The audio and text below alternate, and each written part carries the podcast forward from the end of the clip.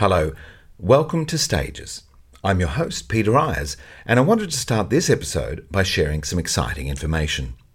The Stages podcast will record live in Sydney for the very first time as part of the Ideas program at the 2022 Vivid Festival. Engaging and informative, the show is a vital chronicle of oral histories from Australia's rich arts heritage. The podcast has featured 285 conversations thus far with creative artists and performers from a range of performing arts disciplines. This three series event at Vivid will celebrate the contribution of three key elements vital to the art of telling stories.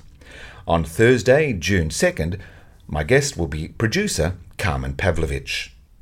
Thursday, June 9th, we welcome costume designers Jennifer Irwin and Julie Lynch and the series is completed on Thursday, June 16th, when our guest is the artistic director of the Griffin Theatre Company, Declan Greene.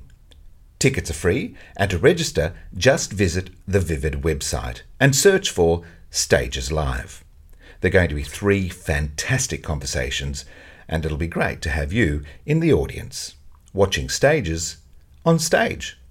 We look forward to your company. And now, here's today's episode. Hello, I'm Peter Ayres, and you're listening to Stages, the podcast that converses with creative. Then the next block further down, there was the Royal. Then the Prince Edward was right opposite the Royal. Then the Savoy. And we used to get fined if you were late for the half hour and fined for misbehaving on stage. Just for God's sake, do it better.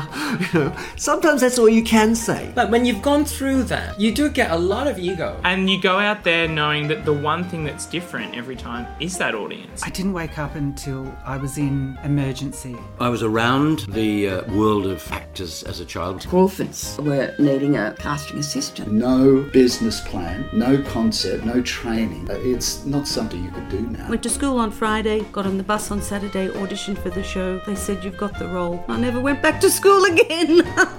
Thank you. I've enjoyed being here talking about my favourite subject. Ego in check, me.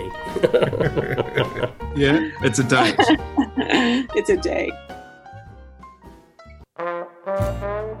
Kenneth Moraleda is an actor, director, writer, producer of Filipino descent. He started training at Australian Theatre of Young People, ATYP, before being accepted into the National Institute of Dramatic Art, NIDA, graduating with a Bachelor of Acting in 1995. As a performer, his theatre credits include An Enemy of the People with Belvoir Street and Kasama Kita for 25A.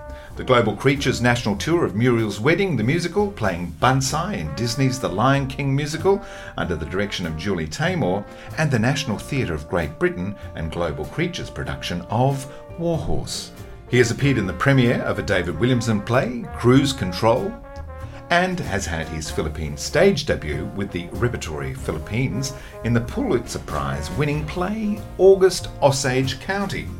His directing debut was an immersive theatrical and cinematic music show, They Say She's Different, written and starring Cecilia Lowe. Since then, he has established himself as a storyteller of great empathy and invention, and driven by enormous passion. In December 2020, Kenneth co founded the theatre company Kwento alongside Jordan Shea and Jana Vass. The company seeks to create new Australian works that challenge the norms of Australian society. In April, they will premiere a new work titled Ate La Vie by Jordan Shea, and it will be directed by my guest today, Kenneth Moraleda. So we'll start whenever we start. Great. Um, that's good, nice. Can you hear? me? Yeah, yeah. That, that's that's great about there. Yeah, yeah. Could you hear me do sips of tea? Yeah. Um, what do people make a million dollars out of that? Oh, ASMR. Yes, ASMR. this is um, podcasting ASMR. We'll send people to. People will go to sleep before we start. That's great. oh, not so. Not so. We, we, want them to hear all about Ate La Vie. Great. How was that? Was that was that well pronounced? Yeah, that is very, very well pronounced. Thank you. Right. Thank um, you. I think we did put a pronunciation guide in um, the titles um, in our press release, which is kind of essential because it does look like eight Lovia or Lovia. There's several versions of it, but Ate means um, big sister. Big sister, yeah. It was originally called Big Sister, actually, and we were thinking of just using that name, but but having to use the language and that particular that particular quirk of Filipinos using that as a as a prefix to the name as a mark of respect was important to us because I would never call my brother Michael. I have to say Kuya Michael, and I have never called him Michael ever, and it just feels wrong. In the same way that my younger brother will call me Kuya Kenneth, but I can call him Christian. So you apply an adjective Yeah. to describe the Yeah, person. and in, and it's it's it, it's something that we borrowed from the Chinese, I think, because the Chinese are very specific about it. They even have like those um those prefixes as um as um like second sister or third sister, but and I don't quote me on what it is, um, but it's definitely it's definitely a practice in Filipino culture Well, too. I understand why he would call you queer, Kenneth. but but why why that particular adjective? Why why not? Are you are you an older brother? Could you be? I am I am an older big, brother big, too. Big Kenneth, or Yeah, I am Big Kenneth. Fun- basically. fun just, Kenneth? just to him, yeah. Queer Kenneth as well. or, or is it is it up to the, the the person identifying you to choose what they feel most comfortable in uh, describing you as? It's a, it's a familial thing. It has to be.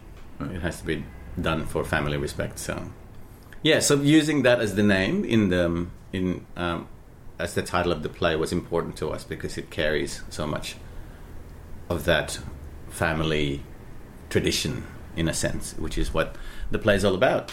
Um, about sort of breaking away from family if you is you know having to break away from family when you need to to um, to to go further if if that is proving to be not very good but still having the respect for your family um, Um, in we- Western cultures, you know, kids cannot wait to do that.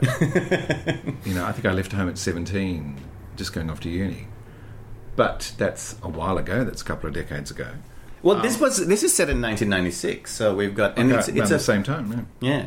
So it was like, it, but it's a mig- it's a first generation migrant family as well. So there are you know there are sort of responsibilities that they have to have for each other to ensure their survival in Australia.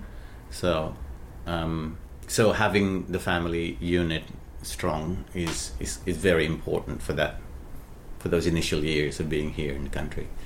Um, yeah. Well, Kenneth Moraleda. Is it, I've got that one right? Yes, you did. I'm good today. We'll talk a little, a lot more about um, Ate La Vie uh, later in the conversation. Mhm. Let's talk about you now. Um, here's a hard one. Do you sing in the shower? I do. I actually sing in when I'm on tour and I get to a hotel room for the first time. I actually do that test sa- shower sing to check if it's got good acoustics, and then that will determine how how um how my my time at the hotel room and my time at the city is gonna fare. so if it's good, then I'm gonna have a great time in Melbourne. I'm gonna have a great time in Brisbane. So I do an acoustic test. That's a that's a bit superstitious. yeah, but um, I do sing in the shower a lot. It's wonderful. There's no judgment, I think. So I, I hope anyway. Hmm. I'm sure the next door neighbors where I'm living now, you know, have other thoughts, but they haven't expressed them to me yet. So Hmm. I'll just live happy in thinking that they're enjoying it. Have you ever had a, an embar- embarrassing moment on stage? Oh, God. If you have No. to, yes, if you have to think about it, you obviously haven't. I haven't. If there was something which stood out as, as really gross, it would uh, it would be there. Yes, it would be. Because the first thing that comes into my head is not my embarrassing moment, but I was in a play at NIDA, and one of our actors sat down quite abruptly and split his pants, and he has a habit of not wearing underwear, so there was a little bit of a show within a show happening very close to the apron of the stage, and um, and yes, the, the audience witnessed quite well. I love Um, it. Was it a comedy? It was a comedy, thankfully. That helps. um, and apparently, it was quite a big show. So oh, the split. you didn't get to see it. it was reasonable. I was I was upstage somewhere. Uh, how do you like to relax? Because I, I know that um, fine arts is a hobby for you. Oh, it is. I do love it. Like in the first lockdown, I went back heavily into painting again. Um, although I do say that I have a habit of buying art supplies and not using them. So I have more art supplies than I do art. Well, it's something. about- It's like um, uh, Officeworks. Yeah. It's just it's it's they're all so sexy. Those It's an obsession, those, those yeah. writing implements. You just come out with stuff that you didn't intend to go in there with, and it sits in your drawers for. I'm I'm very much a, a stationery freak. I have a pencil case, which is the envy of a lot of stage managers. That's in my bag right now, um, and um, I love tabbing a script and um, you know doing all of that sort of. Do you highlight your lines? Um, I have a system. Right. I have a system for it, um, which is not to highlight till later, but I but I separate it out with pencil because I'm a visual person when it comes to learning lines. That if I ever am lost, the first thing that comes into my head is the page. This is past, you know, putting into your body and stuff, and it's like in a moment of panic, the page turns up first, and I know it's in that section where there's a big blob of yellow, and then three yellow lines and a scribble on the side, and then I'm back on track, and then I forget about the page again. But that's not the question. The question is relaxing. Um, yeah, uh, painting more than anything. I'm not necessarily a drawer, but I I do love painting. I recently discovered um, uh, water-based oils, which is a very strange thing to say, but it's um it's it's water soluble, so you don't need to have those chemicals to clean your brushes and all that kind of stuff. Which means you can do it in the safety of your bedroom without having to have a vent. So I get to um, I get to go into my little cocoon of, you know, painting in my room. Do you vent often? Uh, not recently. recently, it's been very busy, and I actually do feel when I haven't done it for a while a yearning for it. Um, and it happened a few days ago when I just had to get out the sketchbook and did something really, really terrible. But it was it was a way of sort of just putting down things on color on white surfaces. That's quite relaxing and It's the plight of the artist, isn't it? Um, that you always have to find ways to to express yourself. You know, so, so many actors who, when they're not performing, do paint, or they're great cooks. They're always baking something, making something. Um, it's about about doing something that you're going to see uh, the results of. That is an expression of you. Yes, yeah. And it's also a way of um, processing things that is not necessarily the painting either. Of you sort of going into a painting mode and can think of other things. Knitting became a little thing for me for a while when I was doing Australia Day. Um, and the stage manager in any of the theatres that we turned up in will put my little lamp on the side of the stage to make sure that I have lights for knitting in the scenes that I'm not in. because knitting is a wonderful way of sort of still listening to what's happening on stage instead of reading and then you miss your cue. Knitting you can do and actually be active. Some part of your mind is active and um, and then still make it on stage on time. uh, yeah, so that's another thing that I do for relaxation, either outside or during a show, even. I remember learning to knit as a kid. I must have been far too tense because it was always so tight, tightly bound together. You have to be quite relaxed, I imagine, Yes. to knit, don't I think my initial attempts at it, because I was trying to perfect it, there was you can feel the tension in in that sort of fabric, and you go like, "Yep, that's basically my knot of tension just here." it's like any creative endeavor. Once you sort of ease and relax into it, you know, there's a flow. There's an organic flow that happens, and Mm. it's beautiful. Not to say that my knitting is beautiful, but it, it has moments of of beauty, great beauty. So, Kenneth, why why did you want to be an actor? Mm. Um. Okay. I don't know. Okay. So maybe the first ever experience that I had of of seeing sort of the power of theater was when our dad took us to. We were still in the Philippines, and our dad took us to a production of uh, of Peter Pan ballet by the Philippine Ballet. Um, the ballet itself was great; it's fine. But when the tap dancing crocodile turned up and fell into the orchestra pit, and it was like it was not a very good um, costume of a crocodile, but I was completely in, enchanted by it. and then when he fell into the orchestra pit, Was that it- intended or yeah, part yeah, of the show? It, it was intended. I just thought it was like so highly amusing that that sort of memory was just retained in my brain for a while, and then I continued on being the next doctor in the family. It was destined to become the next doctor in the family. Both my parents are medical doctors. My mum's a pathologist, and my dad is um, a dermatologist and a gynecologist who taught internal medicine at a university. I was really keen when I was when I was younger. I used to visit the hospital. The hospital was like a playground to me, and his clinic, and um, and he was. I was flicking through all of the books, um, constantly asking questions. I had the marks, but then you know later on took a complete veering away You from. were seduced by the circus. Yes, I was indeed. Um, I started doing. Uh, so in, in, in then I was living in Seattle. I wasn't allowed to be in the drama group in Seattle because it was we were bused. I don't know if you know the term busing in the U.S. in a public school. We were taken from one suburb and, and put into a school that's quite far away f- so that the balance of um, diversity, like ethnicity and you know um, and economic sort of um, what do you call that? Like if you're poor or rich. What's a more elegant way of saying if you're poor or rich?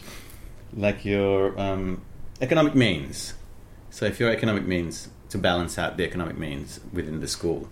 Um, so there was a drama club there that I kind of wanted to join, and I've asked my brother to sort of do it. And it was it was going to take two buses and a couple of walks to to get there after school. You know, like to get home after school, and it wasn't going to work out. So that was on the side. When I came to Australia, though, I started doing um, ATYP classes um, after school, not necessarily telling my parents that I was doing it. They were happy for me to do, be doing extracurricular activities, so that's fine. Was, that, was there a parental expectation that you would go into medicine? Yeah. That was the family business, so. Definitely, and and and it was um, because I was interested in Kane. That's that's the other thing. So it was just like that's going to happen. Um, yeah, and it's it's when I got to Australia that I was given that opportunity to to to start sort of being around performers and actors.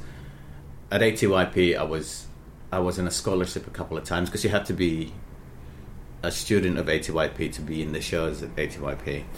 Uh, and there were a couple of plays that I did with them before I went to NIDA, and um, could not afford it. So Tip Top, the bread company, actually had a scholarship for a student every term. So I was in, I did a couple of those once to sort of, so that I, w- I was in a class to be able to do the shows, and we did a, an Australian play called White Paper Flowers and a tour of Twelfth Night directed by Patrick Nolan. Um, which did um, regional New South Wales. And for, for, for how, how old was I? 17, 18?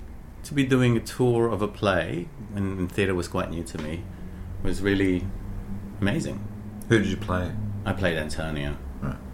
Um, but I was the lead in the first one because I was Asian, and it was a play about Tiananmen Square. So, um, I'm sure that wasn't the only reason why I was playing the lead. Maybe it was the only reason, but um, I have enough skills to sort of do that role as well. But it was very early. I mean, this is before drama school. Um, so when you when you came out as an actor to your parents, were they supportive? Well, um, I auditioned for NIDA again without telling them, um, and then just waited. And then when I did receive news that I got a place, that's kind of when I brought the news to them. and my mum's first question was, "What's NIDA?" and then my stepdad always sort of tells the story that of the change in my mum's face when when it dawned upon her that it, it wasn't going to be a medical field.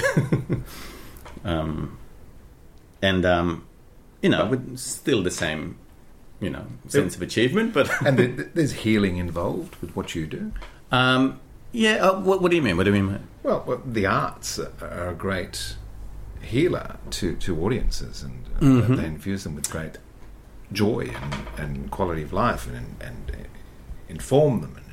That, that's very true. One of the things that my mum told me when we were discussing about my acting and the choice to sort of go into that, this is years later after that moment, um, was that I would have been a good doctor because of the same sort of empathy that I have that we kind of require as performers um, or, or people who are collaborators. Is that sort of sense of listening, is problem solving. So all of those skills that we kind of need as um, as somebody who works in the arts, was something very useful within the medical field for diagnosis and you know for for really listening to what ails people and what symptoms they have and and and collating that to sort of find a solution. So it's very sort of similar collaborative way of thinking. um, so that's I take that as in the acceptance of Yeah. the choices that I've made. But she's completely fine now. You were born in Cambridge, Massachusetts. I was. Mum So and dad were um, were there at the time. They were working as medical technologists.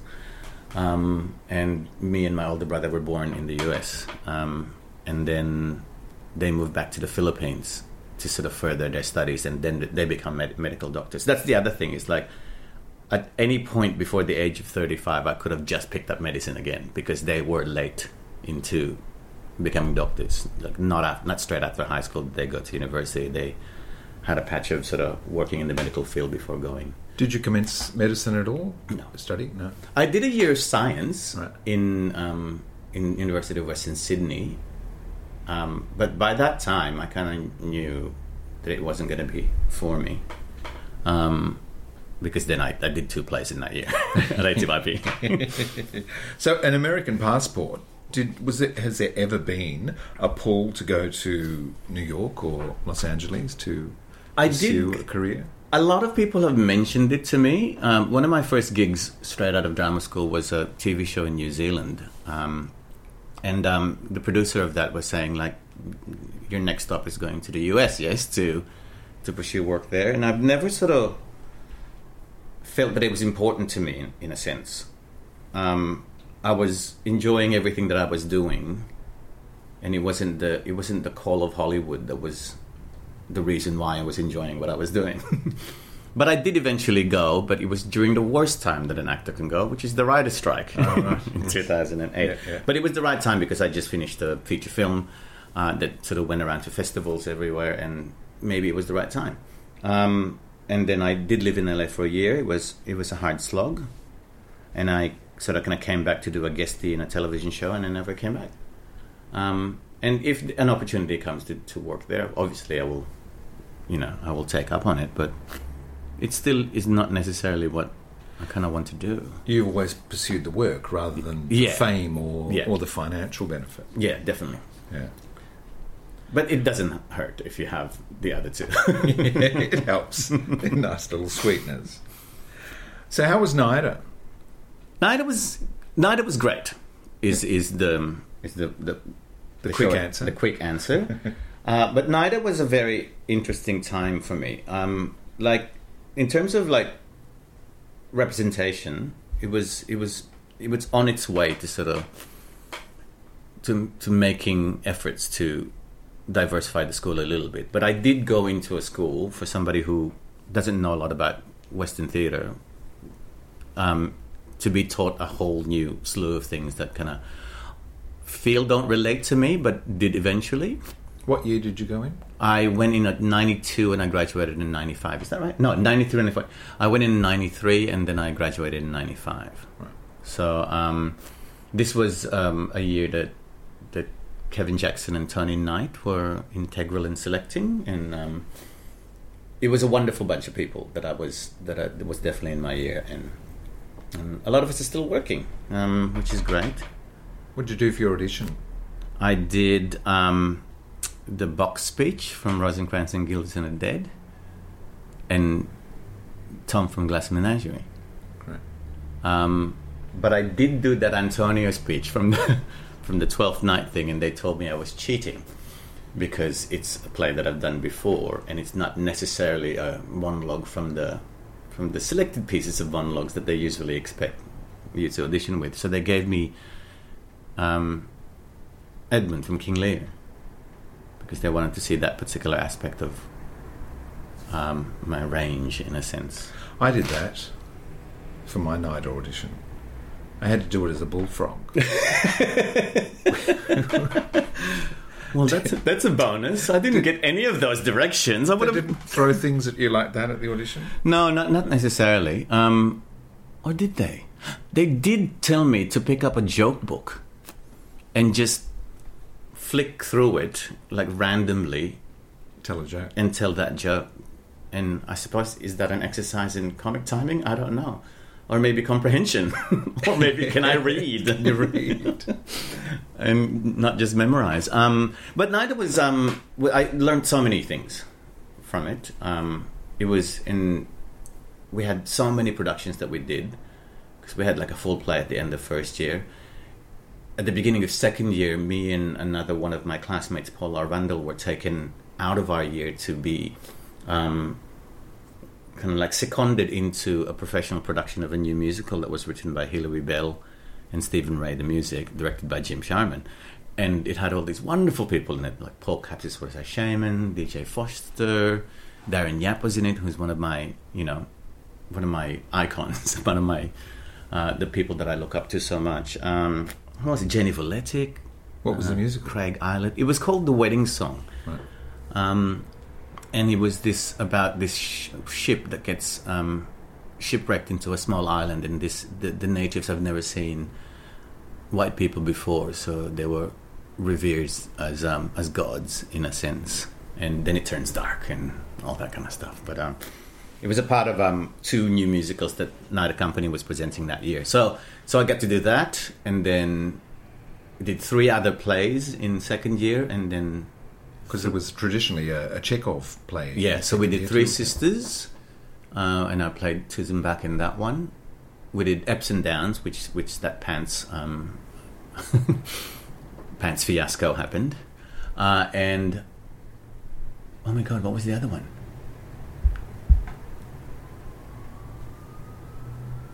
It's escaped me. Oh, the Shakespeare, and then the Shakespeare. So it was like a high, highly theatrical naturalism Shakespeare, and then something else. So the something else was Eps and Down. The highly theatrical one, they did a version of The Devils, while Paul and I were doing the musical, and then The Merchant of Venice, and then Three Sisters was the second year plays, and in third year we did um, uh, uh, an adaptation of La Ronde.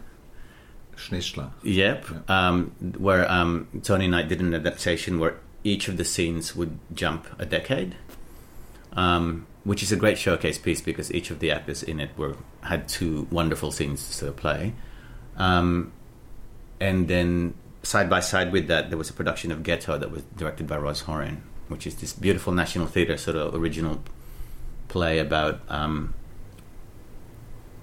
Polish Jewish people in a ghetto. Um, and they were a theater company that would um, perform for the Nazis. Um, and the tension of will they keep them, will they not? Um, beautiful songs, quite sad. And then we did a production of Guys and Dolls, um, which was a wonderful musical. Helen Dallimore played Miss Adelaide, um, and it was very successful. was lovely eclectic content there Mm. to to really stretch yourselves in all sorts of ways. And luckily, we had a, a, a year that was quite musical, so we we we got to do a musical for uh, an acting course. So that's that's wonderful. Nancy Hayes was our choreographer. Wonderful. Yeah.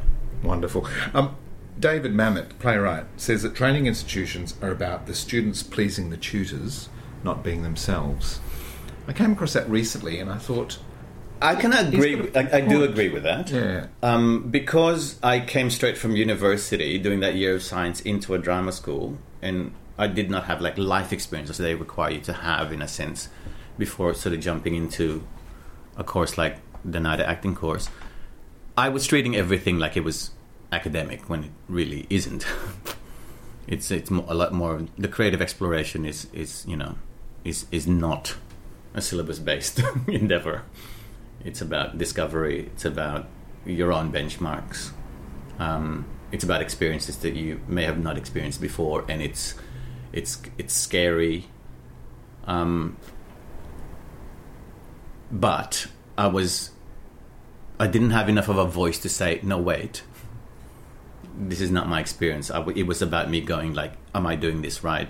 Is this enough to pass? That sort of Yeah. that sort of attitude. So can I can agree with that statement, but sort of learned through the process that that wasn't what I needed to do. Well, effectively, the real learning you do is out on the job? Mhm.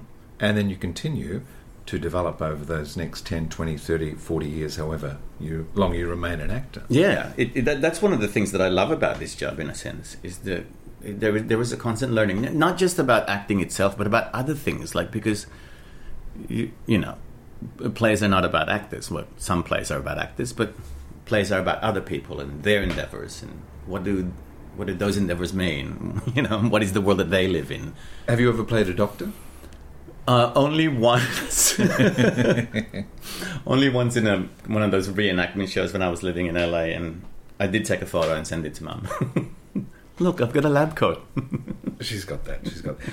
So, venturing into the industry 27 years ago, what were the roles that were available to you as a Filipino actor? Oh God, not a lot. uh, I'm assuming waiters, drug, um, drug, dealers, terrorists. I played that. I played all of that, right. um, and a, a, lot of the television. A, a, lot of us drama school students, you know, graduate and do like your random guestie in a television show, sort of start you off. And the roles that were afforded me were, you know, in that vein: terrorists, um, refugees. Um, yes, drug dealers. I played a prostitute once as well ethnically specific. Mm-hmm. Yeah.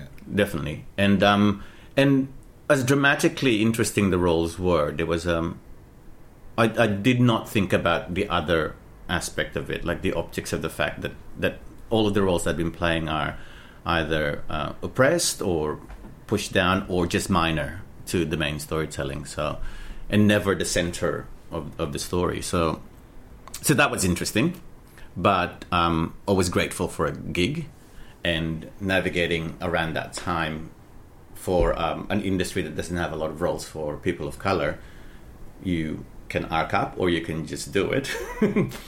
but um, a, a, good friend of mine, Pearl Tan, once said in a conversation that we were having about this, and it's it's about it's about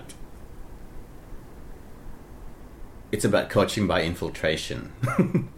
is to be seeped into it do the best job that you can, and then maybe things will change beyond that. But having said that, uh, I did I did start sort of using my voice in that particular aspect. There was one TV show where I said that does this character have to be uh, this ethnicity in the story because that's what was written before when I'm not that ethnicity, and then they changed it to Filipino, which is the first ever Filipino roles of the very few Filipino roles that I played in um, in Australian television. It's mostly Indonesian that I play because that's what people are writing about, and Vietnamese, which I'm even further away from.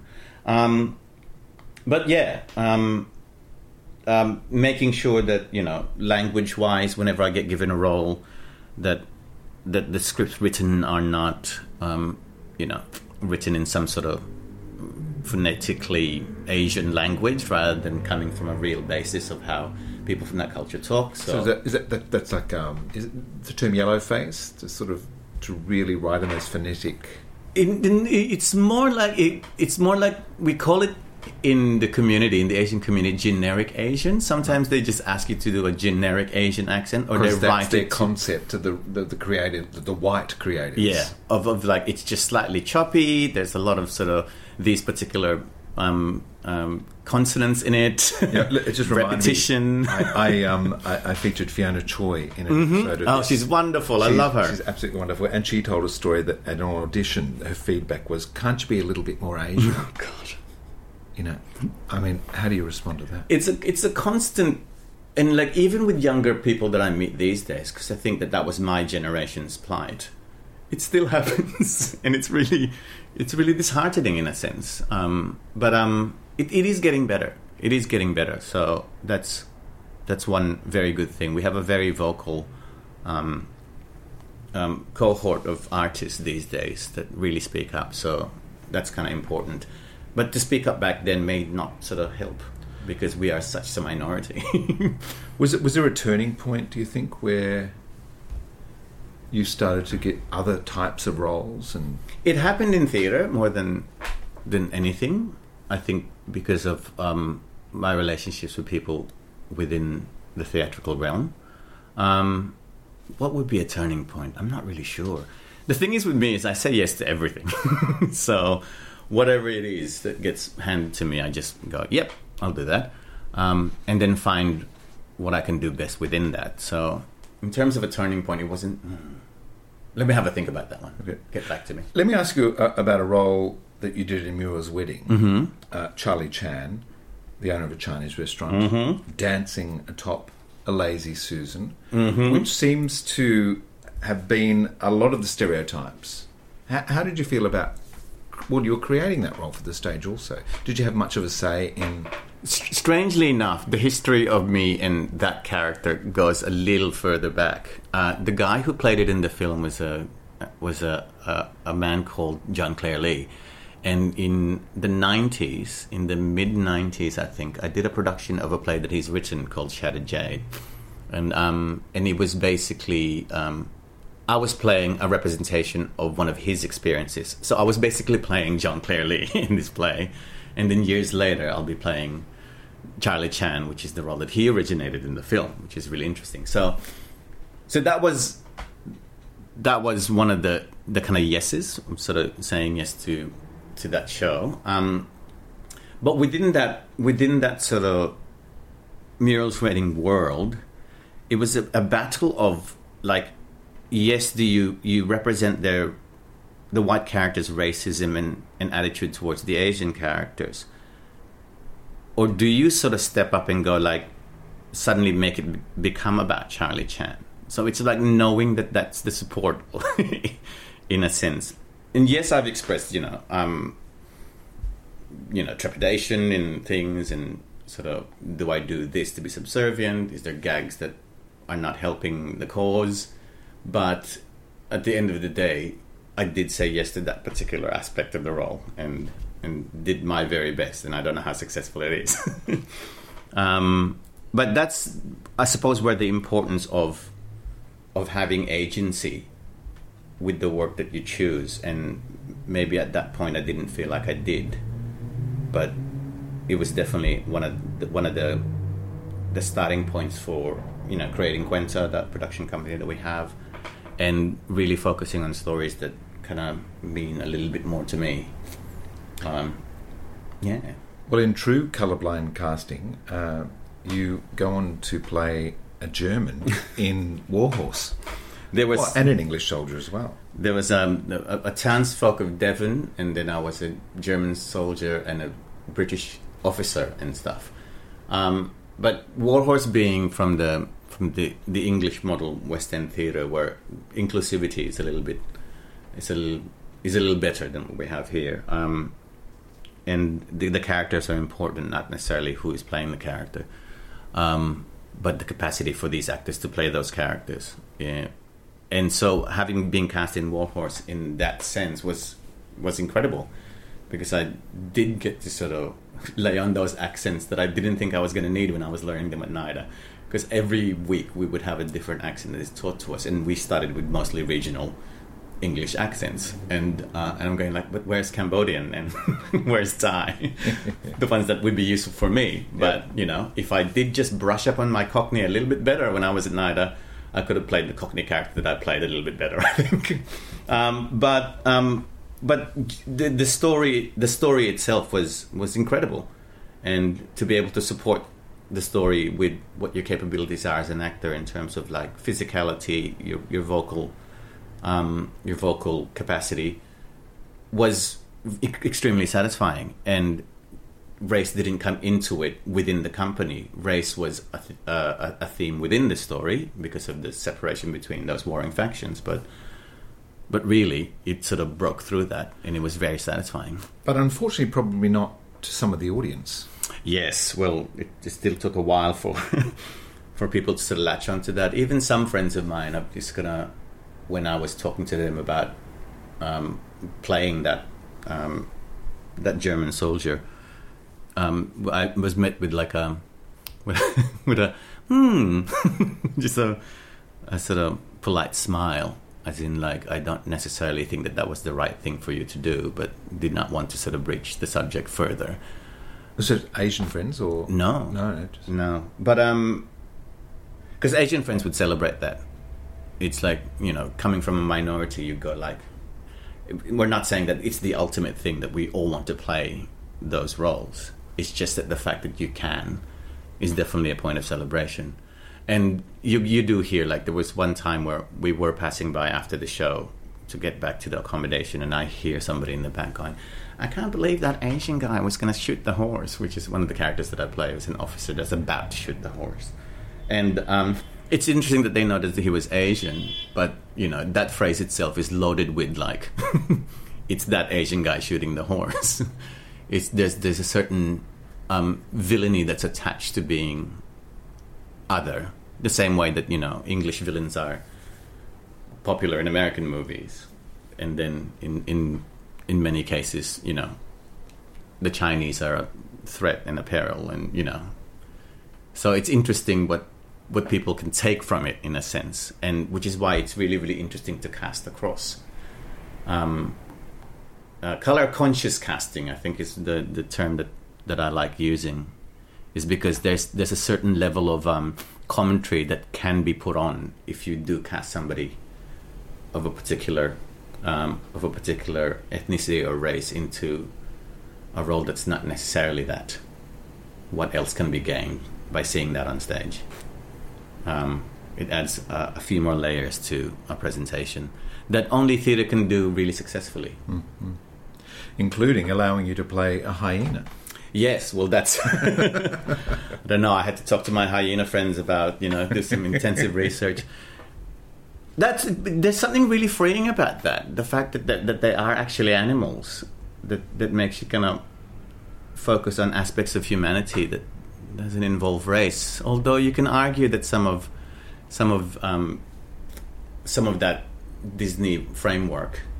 Am I going to get in trouble with Disney? that it is like you know the hyenas were, were lower class. They have African American lilts to their speech or well, in the Mexican, um, we're talking Lion King, of course, if the listener hasn't caught on yet. Uh, but in the um, the animated version, Whoopi Goldberg was was Shenzi, was voice, wasn't she? Um, and I was playing Banzai, who was Cheech Marin in, in, in the movie. So Latino, mm-hmm.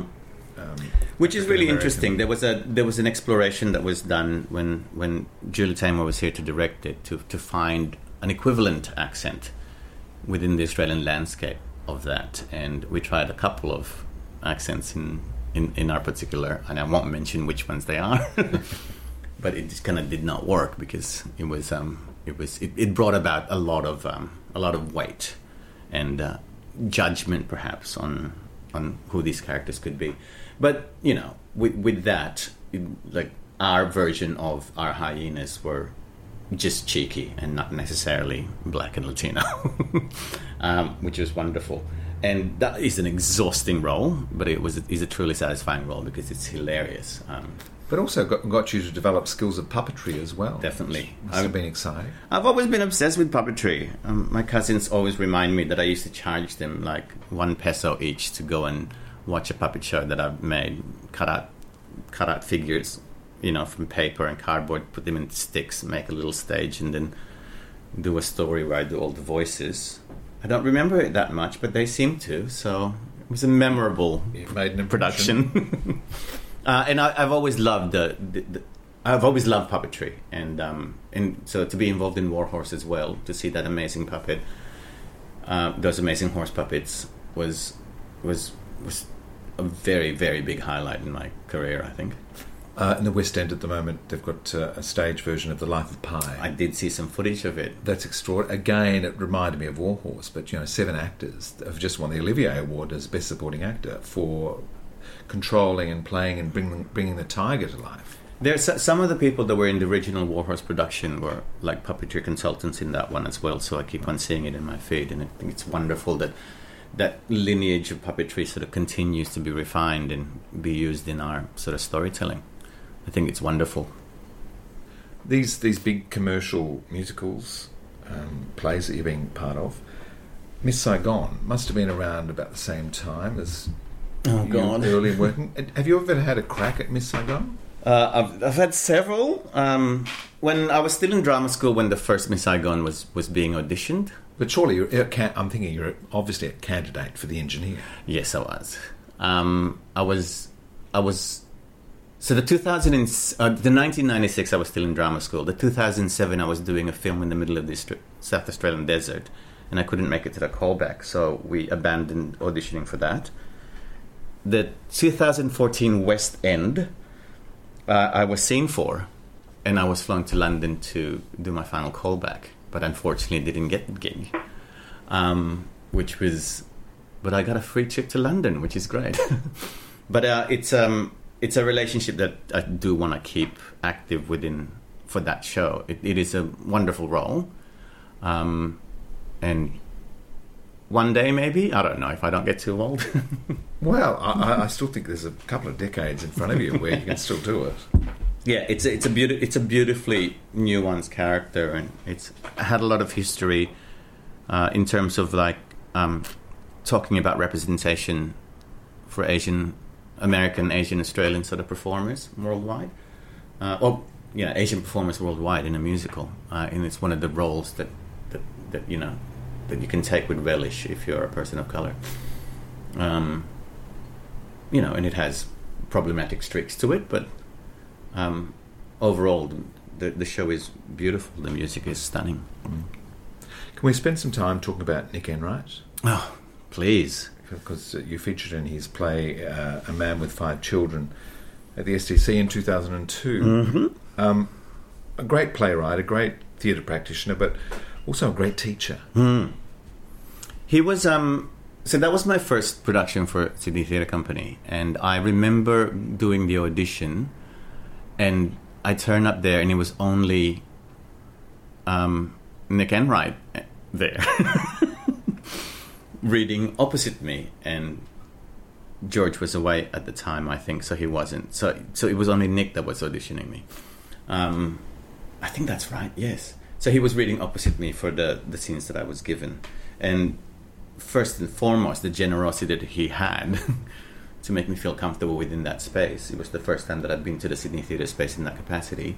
We were on the stage of Wharf One, and it was nerve wracking. um, and yeah, and soon after, sort of got the role, and um, he was always in the rehearsal room for the first few weeks just to to to guide us through the play that he's written because originally it was a, a a project at WAAPA the whole of uh, the man with five children thing it was a um, and the character that I eventually played Roger was a combination of other characters that people have created but then he refined and made it into what the man a man with five children is now um, and so it was a very rich sort of creation from the get go. Uh, but the amount of capacity that he, he gave us to to sort of fly with these characters was was incredible. Um, and um, would, even a little stumble that you have in um, in rehearsal where you go, "Is it the line?" He would say, "I'm good." No, it isn't, Nick. Um, and I've said this before to him. It isn't Nick. It's just me. the line is beautiful and perfect as it is, and I just stumbled. Um, that sort of amount of care for the actor um, is, is is truly wonderful. Very generous man, um, and it was during that production as well that we kind of found out he was sick um, just before we opened. So it was a very um, sad time for us, as well as a wonderful time for us because the play is absolutely stunning. Yeah, that was his last major play. Mm-hmm. I think he had another play at NIDA that that was produced, but so it was the second last play, but it was just the last main stage play. I think that that that happened. Um, and you know, um, I got to work with some brilliant people in that play as well: Stephen Beasley, Kate Mulvany, Travis McMahon, Anthony Way, um, and George Ogilvie himself, the wonderful, generous um, director. And the, the odd thing about that as well is we, we did have an opportunity to film things, and we, we went in the third week of rehearsals. We filmed all of the things that were up on the screen because it was a documentary about it's very similar to the Seven Up series. So we had some moments of being up on the screen. So it was an exercise in both film acting and stage acting at the same time, and it was just a truly special special play. What was it like acting in the Philippines? Um, and how did that come about? I was I was in um I was I go to the Philippines often. Um, you got family there still. hmm But once a year, maybe. With COVID, I haven't been for two and a half years now. which is really frustrating. I might be going in the next few months. Um, and I was there, and I caught up with a friend of mine who was highly involved in Repertory Philippines, which is um, the the probably the, the longest running English language. They present English language plays and musicals.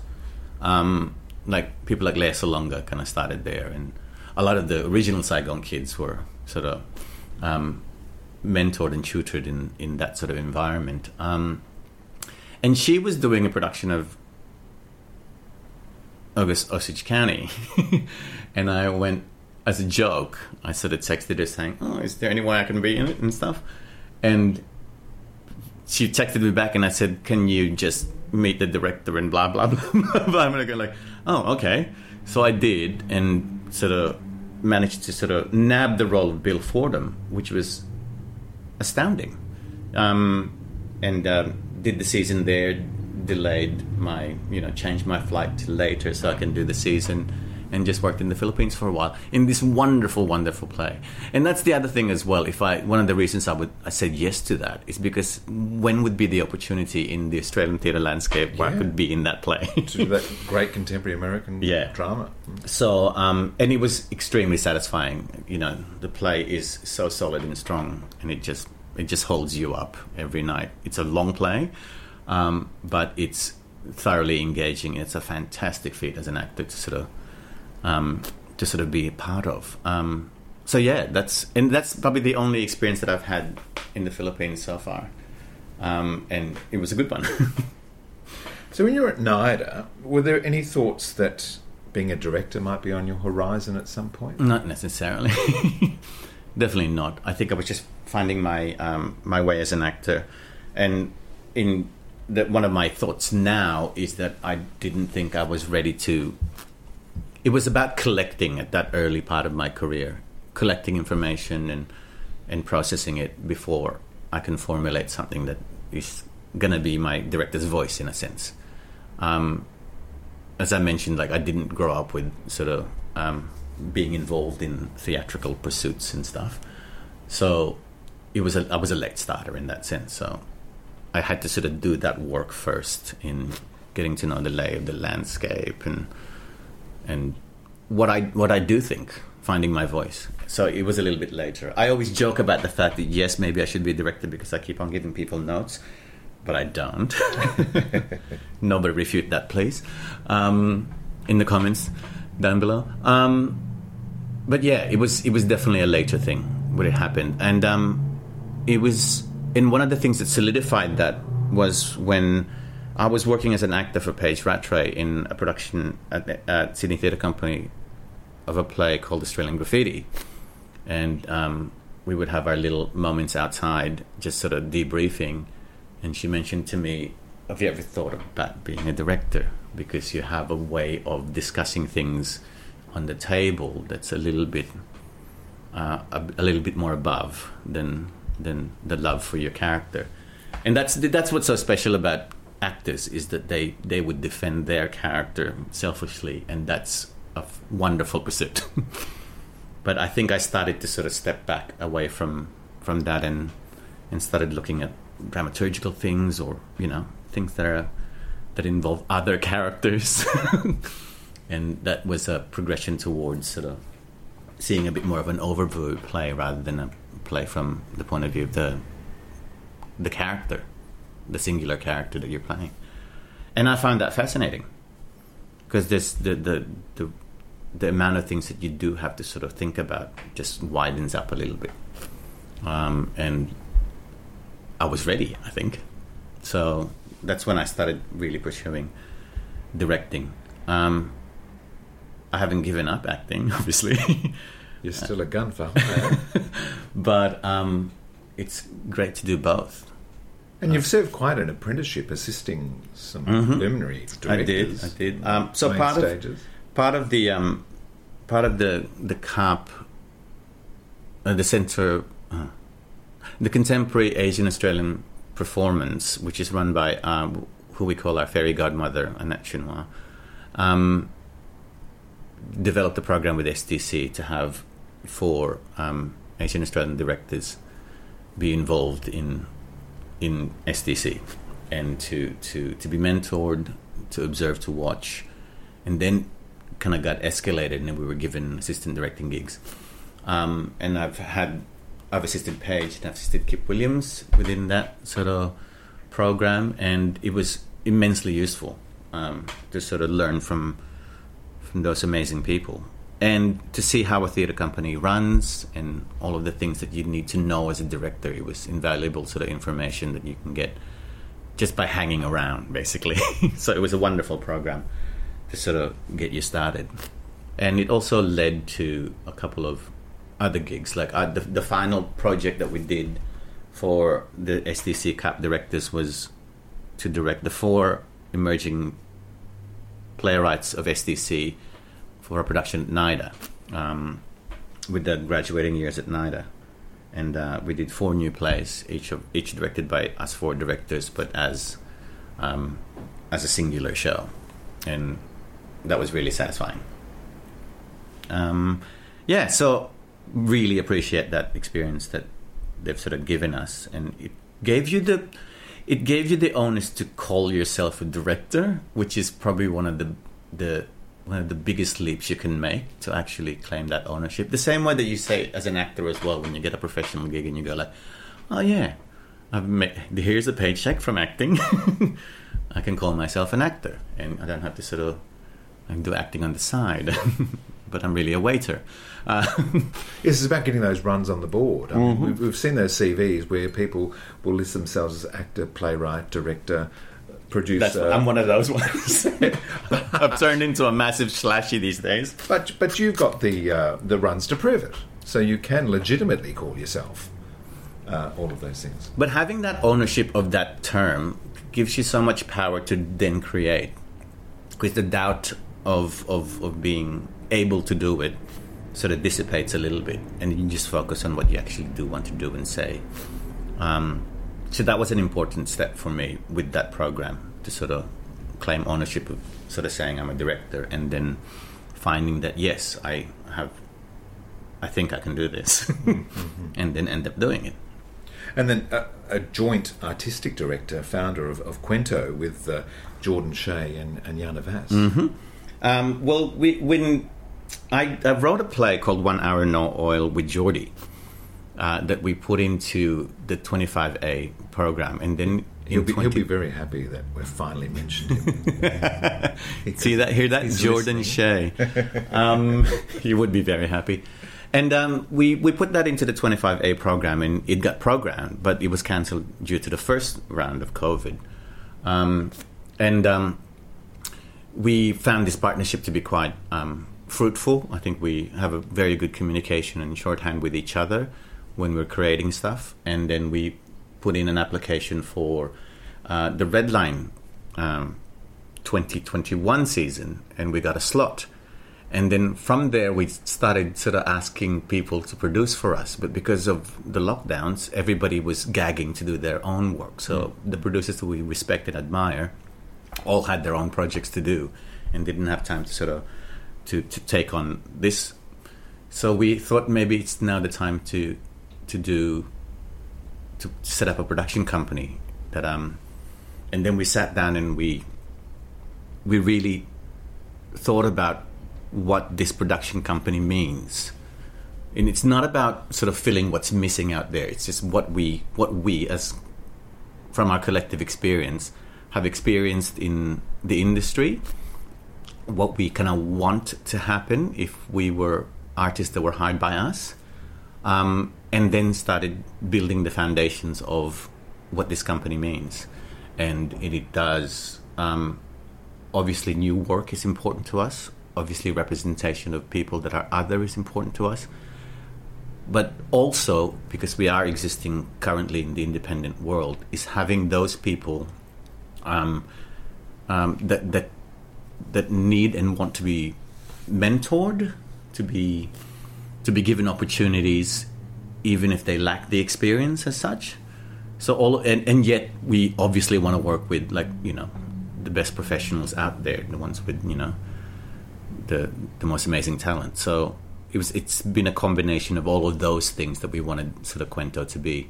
And it's still we're still a young company, and we're still sort of refining what we we can do and what we can say. But um, it's been really, really satisfying to have that much control over the stuff that you present. I mean, being an actor for so long, we're usually the last in the equation. it's like everything gets decided before you get in there, um, and having having that much sort of um, a hand in sort of creating it from the ground up from all aspects has been truly amazing. To sort of have that onus. Well, Ate La Vie is your, your the, the latest offering by Kwento. First Mm. offering? Uh, it it was meant to be. You were going to be downstairs at uh, Yeah, we were- well, last we- time before COVID. Yeah, we were gonna be. It was gonna be one hour no oil first, and then when in 2021 it was gonna be the Marriage Agency, which is Saman Shad's beautiful comedy, and then now because of the way that the things have, this has become our flagship production. Yeah, great, That we're doing. Set in 1986, John Howard has just won the election. hmm Pauline Hanson is Hanson is sworn in. maiden speech. Um, so it's taking all of that sort of collective experience and then using that as a way of talking about what is happening now. Um, and and the reason why it's also in the past because it, it it's that first generation um, migrant sort of story. We needed we needed that sort of landscape to sort of be able to sort of um, highlight the difficulties of having to sort of survive in Australia when you first come here. So, but you know, it's not all grim. There's, there's funny bits in it. What's your rehearsal room like, Ken? Um, it's um, it's it's a new work, so it's it's it's highly collaborative at the moment. We're looking at the text in currently, um, and we are examining it, we ex- examining it fully. We're breaking it down. We're um, unpacking it, making sure that it sort of sits well in the in the voices of the actor, and also we're collecting experiences from the people within the room of their families' own experiences of migrating here and uh, what it feels like to be living in a particular suburb or um, um, what are your siblings like? What are your family like in the philippines? All of that gets fed into the mix at the moment. So it's it's a really rich exploration. Um, so we're at that stage at the moment and we'll start formulating it onto we've done we've done some blocking. There's some dance rehearsals. Yes there's some dance in it. Uh, and um, yeah, so that's what it's like. And, and side by side with that, I've been talking to the creatives about music. Michael Toyasura is a brilliant composer and sound designer that I've worked with before. Um, Martin Kinnane is our lighting designer, and Ruru Zhu is um, our um, production designer. So we're in parallel been working at how to present the show. Um, yeah, and we've got a wonderful cast. Um, Kaya Ocampo is a recent WAAPA graduate. Joseph Raboy is a recent Actors Centre graduate. And then we've got Marcus Rivera, who has played the engineer in Miss Saigon. Um, and uh, a, a wonderful actress called Anna Lee, um, who's um, been around the traps for a while, and she's absolutely stunning. And uh, a young indigenous performer called Dindi Hakul Moran uh, caps off the cast of five. We're certainly featuring some, some great new faces. Yes, definitely. It was one of the things as well that when I kind of realized when I started sort of directing and doing auditions and casting people is to see the amount of um, faces that are out there. Because back in the day, you know, there were every time I would go to an audition, there would be the same three people that I know going for the same role, and it's always the same. It's like a catch up for us, going, "Oh, here you are again," blah blah blah blah.